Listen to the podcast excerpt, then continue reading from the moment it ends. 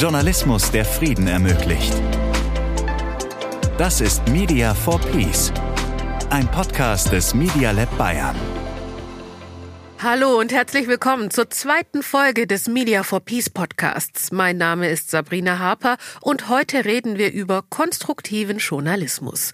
Wer im Medienumfeld unterwegs ist, der hat davon bestimmt schon gehört. Meist geht es darum, welche Inhalte ein Artikel enthalten soll.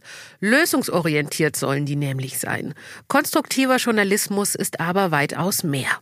Ellen Heinrichs erklärt dir, mir und uns, wie konstruktiver Journalismus angewendet werden kann. Und weil ein paar kleine Veränderungen schon viel bewirken können, haben wir das dann auch sofort im Gespräch demonstriert. Wie das geht, das erlebst du gleich. Als erstes möchte ich dir noch jemanden vorstellen, nämlich Elli Mata. Elli lebt im Libanon und vor kurzem habe ich ihn in Beirut getroffen. Einige Fellows aus dem Projekt Media for Peace und unsere Kooperationspartner und Partnerinnen von der Universität der Bundeswehr München waren vor Ort.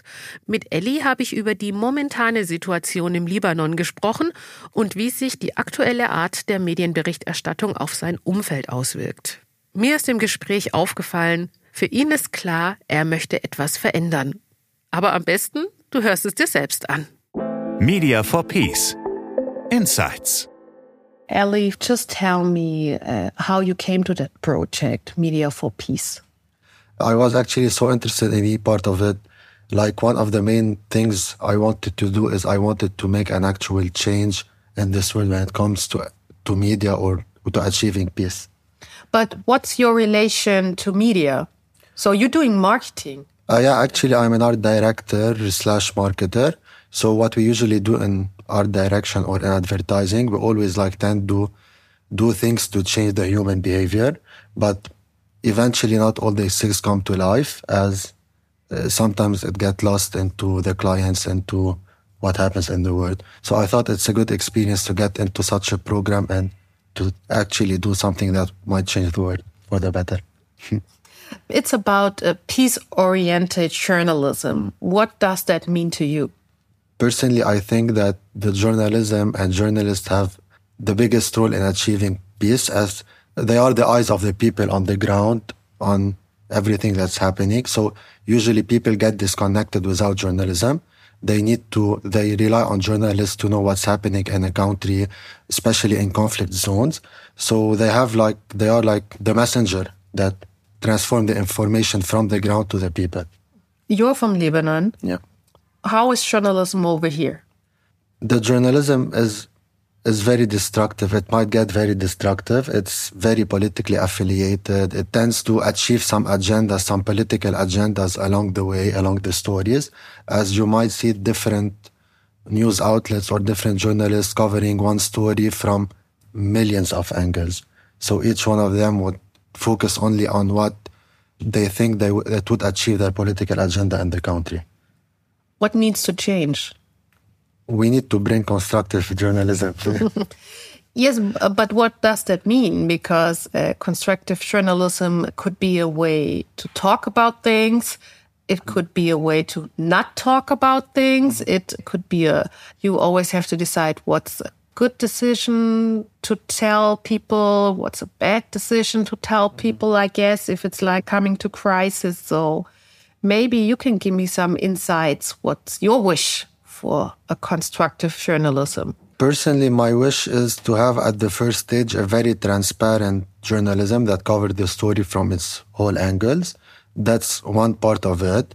I think personally that some journalists are not doing this job because they are being due to the environment they're living in, during the, the due to the political parties, to the pressure they're getting from the outside, from everything that's happening in the country, it has a big impact on them. Uh, some journalists uh, are fearing losing their jobs or getting their families uh, in bad situations, maybe like not being safely around in the country. It's, there is a lot of reasons because our country is not like we don't have any government, we don't have any laws. It's it's a chaos. We're in Beirut right now, talking here in this building. So, how is it for you if people like me from Germany comes in? We have like uh, the Afghanistan people that are online with us. And we also have like uh, people from South America. What is it like for you work in such a group? Actually, I was a bit surprised that this type of issues is found in multiple countries as I at the at the beginning I thought it's like a problem specific to Lebanon. But I, uh, during our research, during our interviews, uh, we figured out that sometimes it gets even worse in different countries. So it's uh, it's the same way that's happening all over the globe. Each country has a different like different specific issues that are changing, but at the core of the issue, this issue is found everywhere. Are people over here in the Lebanon, the journalists and all that people that comes with media, are aware of that problems? Uh, some of them they are uh, with what they call the independent media outlets, but sometimes they get harassed, they get banned, they get safety problems because of what they are doing. One of the major issues also is that most of the traditional media outlets or news outlets in Lebanon are owned by political parties. So that's where their funding come from. That's where the base of the people that follow them come from. So it's it might get hard to change the perspective of, of the people of how they think. But there is actually some people who are started to achieve media and peace. If you look around your friends, your families, how do they consume media? Do you talk about topics from media? Actually, what happens in Lebanon, all the people do talk about media. It's like their daily rituals. It's like the thing that happens every day where they get together, they discuss what's happening in the country, they discuss what are the news, what's happening since we've been like through a lot of stuff, a lot of events in the country. So it's like a main event to discuss what's happening everywhere. Like the younger generation are more into social media, what happens. They are more open to when it comes to uh, to the independent news outlets. But for the older generation, it's definitely when it comes to like newspapers or news outlets or TV channels and all these traditional uh, media.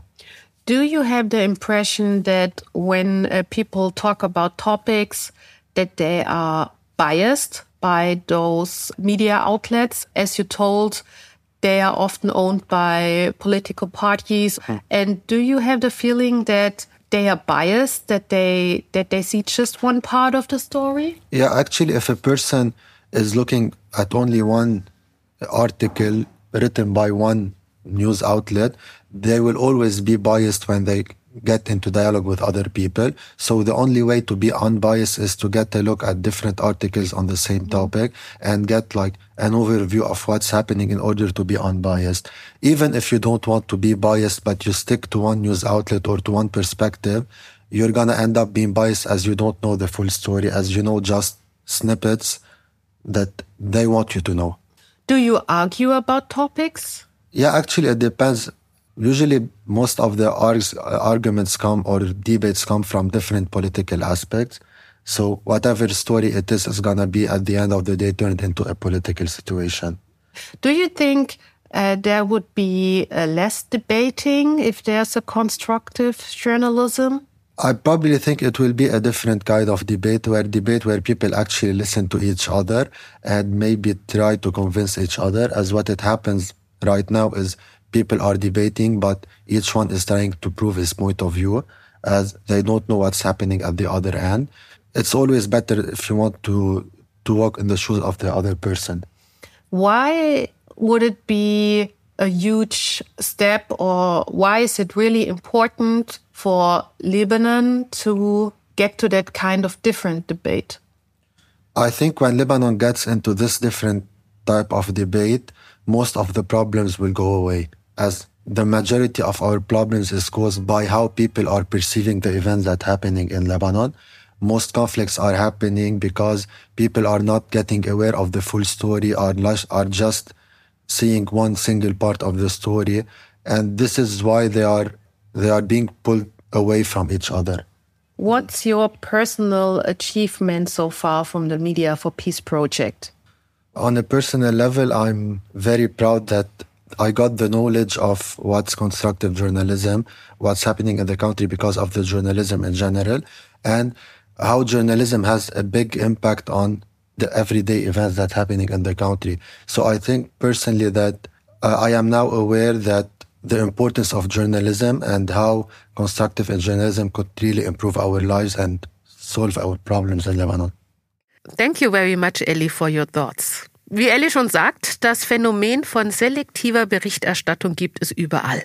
In Krisengebieten sind die Auswirkungen besonders extrem. Hier in Deutschland wird seit einiger Zeit der Ansatz des konstruktiven Journalismus diskutiert.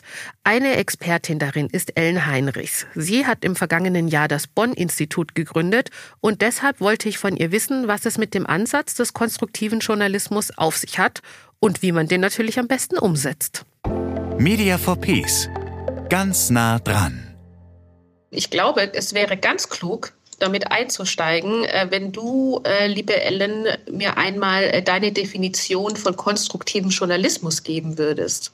Okay, im Bonn-Institut haben wir für uns den konstruktiven Journalismus so definiert, dass er im Grunde drei Komponenten hat, die auch ineinander greifen und sich auch überlappen.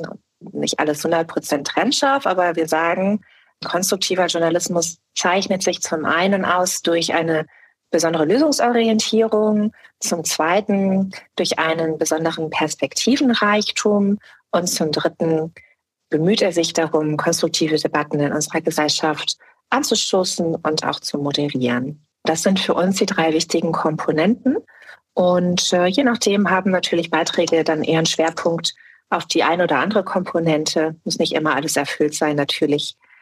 Darüber hinaus kann man sagen, dass konstruktiver Journalismus für uns Qualitätsjournalismus ist, also auch ganz viel einfach mitnimmt von dem, was schon immer guter Journalismus war und eben einzelne Komponenten hinzufügt, die sehr viel wichtiger geworden sind in unserer ja auch sehr komplexen und mittlerweile auch von vielen Herausforderungen und Konflikten geprägten Welt. Dieser konstruktive Ansatz, ist der mhm. in Deutschland oder im deutschsprachigen Raum ein anderer in der Umsetzung oder in dem, was ankommt, als zum Beispiel in den USA oder als zum Beispiel, wir äh, beschäftigen uns ja sehr viel in unserem Projekt mit Afghanistan und dem Libanon. In dem Sinne könnte ich mir vorstellen, dass der konstruktive Ansatz im Grunde ähnlich ist, aber doch ein bisschen verschieden in der Anwendung. Wenn wir jetzt auf den Teil der Lösungsorientierung im konstruktiven Journalismus schauen, dann ist der im Grunde ziemlich gut durchdekliniert. Das bedeutet, wir suchen dezidiert nach Lösungen für wichtige, relevante gesellschaftliche Probleme. Wir prüfen sie darauf ab, ob diese Lösungen tatsächlich funktionieren, inwiefern sie möglicherweise übertragbar sind, auch auf andere Länder oder Situationen. Und wir ähm, weisen darauf hin, an welchen Stellen Lösungen noch nicht funktionieren. Das sind im Grunde vier Schritte des Lösungsjournalismus und die sind auf der ganzen Welt gleich. Wir arbeiten mit dem Solutions Journalism Network zusammen aus den USA und befinden uns da in einem großen internationalen Netzwerk, zu dem beispielsweise auch eine Kollegin gehört aus Ägypten, zu dem Kolleginnen und Kollegen aus Asien gehören. Wir können beobachten, dass der Ansatz insbesondere des lösungsorientierten Journalismus in fast allen Weltregionen immer mehr Anhängerinnen und Anhänger findet, weil einfach auch die Zahlen im digitalen Journalismus es hergeben, dass man sagt, wir können sehen, das ist für die Leute wichtig. Aus meiner eigenen Vergangenheit bei der Deutschen Welle kann ich sogar sagen, Menschen weltweit interessieren sich mehr für Lösungen, die andere gefunden haben für ähnliche Probleme, als für die Probleme anderer Menschen. Insofern ist Lösungsjournalismus ein ganz wichtiger Ansatz weltweit tatsächlich. Wenn wir ähm, das anschauen und so ein bisschen äh, von der Theorie weggehen in die Praxis, hast du mir ein Beispiel, wo du sagen würdest, da hat äh, konstruktiver Journalismus sehr gewirkt. Es ist natürlich schwierig, das ist mir klar, weil verschiedene Aspekte einspielen. Aber hast du so ein Beispiel, wo du sagen würdest, da hat konstruktiver Journalismus gezeigt, dass es Einfluss auf den Diskurs hat? Da fällt mir ein Beispiel ein aus meiner Zeit bei der Deutschen Welle. Da, die habe ich verlassen während äh, der Corona-Pandemie. Und äh, da gab es ein kurzes Video, was wir auf Twitter gepostet haben, darüber, warum es eigentlich gelungen ist, in Spanien so viele Menschen zu impfen, ohne jeglichen Zwang auszuüben. Und äh, Spanien hatte damals eine besonders äh, große Impfquote tatsächlich. Und äh, das hat ähm, war insofern erfolgreich, als dass wir gesehen haben, dieses Video hat ganz, ganz überdurchschnittlich viele Abrufe tatsächlich erzielt auf Twitter. Und die Menschen haben sich extrem dafür interessiert.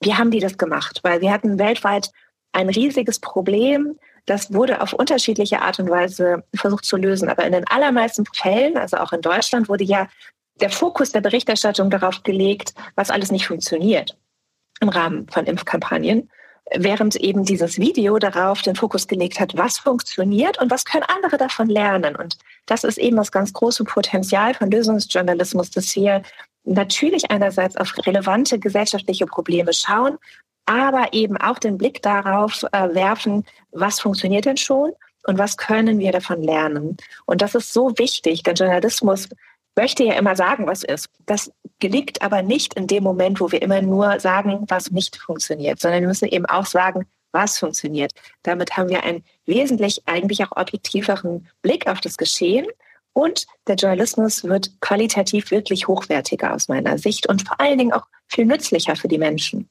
Wo liegen deiner Ansicht nach Bedarfe, die wir in der Journalismusschulung zum Beispiel besser machen könnten um einen konstruktiven Ansatz nach vorn zu bringen? Ein Ansatz, ähm, um den ich mich sehr bemühe, ist, wenn ich jetzt im Bild bleibe, hören, was ist.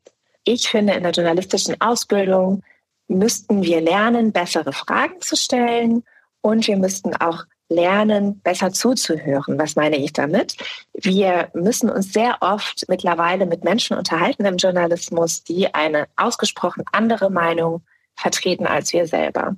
Also ich nenne das Klimathema als ein gutes Beispiel. Da haben wir alle eine persönliche Meinung dazu und unsere Interviewpartnerinnen und Partner möglicherweise eine ganz andere. Dasselbe in politisch aufgeheizten Situationen. Extremismus ist ein, ein Beispiel, Polarisierung. Da müssen wir einfach lernen, eine Haltung einzunehmen als Journalistinnen und Journalisten, die aus meiner Sicht durch Empathie gekennzeichnet sein sollte, durch ein wirkliches Verstehen wollen des Gesprächspartners, der Gesprächspartnerin und durch die Kompetenz, Fragen zu stellen, die wirklich auf das Verstehen abzielen und nicht darauf abzielen, eine Auseinandersetzung zu führen und Argumente auszutauschen.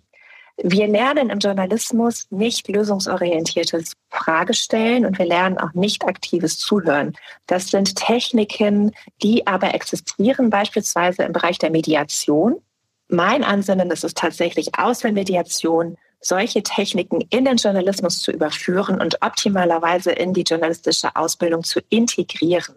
Denn es wird in der Zukunft essentiell sein, dass es Journalistinnen und Journalisten gelingt, Gespräche in einer konflikthaften Umgebung mit Bürgerinnen und Bürgern zu führen und aber auch zu moderieren.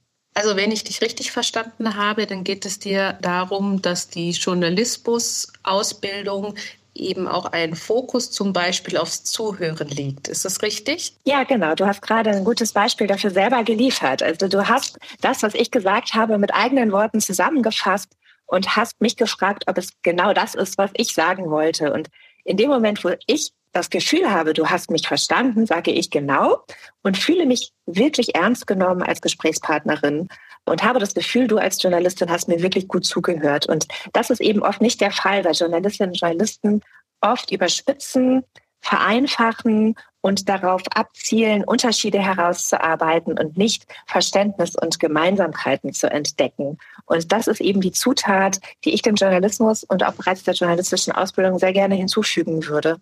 Dieses Bemühen um Verständnis und auch Gemeinsamkeiten.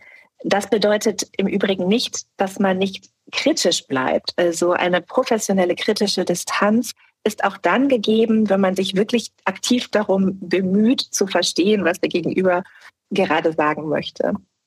Jetzt könnte man meinen, wir haben uns abgesprochen, aber zufälligerweise weiß ich auch, was aktives Zuhören ist aus meiner medizinischen Ausbildung, die ich auch mal durchlaufen habe. Deswegen dachte ich, demonstrieren wir das gleich. Ja, das hast du toll gemacht.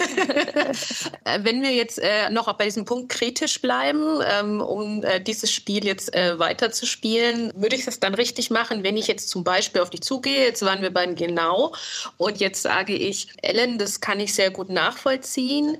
Es ist aber auch so, dass im journalistischen Alltag viel Hektik herrscht und man muss eben manchmal schnell auf einen Termin, ein Interview führen und wieder weg. Das kennen wir, glaube ich, alle aus dem journalistischen Alltag.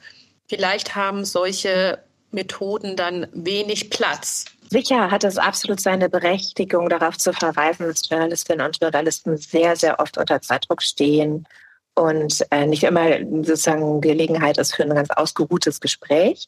Nichtsdestotrotz benötigt man nicht sehr viel mehr Zeit zu fragen, habe ich richtig verstanden das? In dem Moment, wo möglicherweise man das Gefühl hat, es ist noch nicht ganz klar geworden, was das Gegenüber sagen möchte. Was ich selber aus meinem journalistischen Alltag kenne, ist, dass man eben loshetzt und dass man die Geschichte im Grunde schon fertig im Kopf hat, dass man nur noch den passenden O-Ton sucht, beispielsweise wenn man Radio macht oder auch Fernsehen und sich wahnsinnig freut, wenn man eine sehr zugespitzte Aussage bekommt, die genau in den geplanten Beitrag so passt. Und da sehe ich eine gewisse Gefahr, weil man da wirklich im Grunde ähm, schon in der Produktion ist, während man noch mit Menschen spricht, weil man nicht mehr äh, offen ist für Haltungen, die sich nicht auf schwarz oder weiß dafür oder dagegen reduzieren lassen. Gerade in unseren komplexen Zeiten ist das schwierig und ich sehe da auch tatsächlich ein Problem drin, denn eine übermäßige Zuspitzung oder aber auch eine übermäßige Reduktion auf Schwarz oder Weiß führt aus meiner Sicht durchaus zu Vertrauensverlust in der Bevölkerung in Bezug auf Medien, weil die Leute einfach spüren, so einfach ist es halt nicht. Es ist nicht alles schwarz oder weiß. Und dem sollten wir einfach im Journalismus auch Rechnung tragen und auch eben Komplexität zulassen. Vielen Dank, liebe Ellen, für diese kurzen Einblicke in den konstruktiven Journalismus, den ihr im Bonn-Institut macht, vertretet und nach außen tragt. Vielen Dank, dass ich dabei sein durfte. ich wünsche dir alles Gute. Der Ansatz eines konstruktiven Journalismus kann also eine Möglichkeit sein, um Geschichten, Informationen und Nachrichten mehr Perspektive zu verleihen. Aber bringt das denn wirklich was? Und was gibt es noch außer dem konstruktiven Journalismus? Ich kann euch schon verraten, eine ganze Menge, denn darüber spreche ich in der nächsten Folge mit Professor Dr. Sonja Kretschmer von der Universität der Bundeswehr München. Sie begleitet Media for Peace von Anfang an und gibt uns Einblicke in die Evidenz zu diesem Thema. Deshalb kann ich euch nur empfehlen, die nächste Folge nicht zu verpassen und bis dato weitere Infos zum Projekt Media for Peace und alle Folgen findet ihr auf mediaforpeace.de. Mein Name ist Sabrina Harper und wir hören uns dann beim nächsten Mal. Media for Peace, der Podcast für friedensorientierten Journalismus. Eine Produktion des Media Lab Bayern. Media for Peace ist eine Kooperation mit dem DTEC BW, Zentrum für Digitalisierungs- und Technologieforschung der Bundeswehr und der Universität der Bundeswehr München.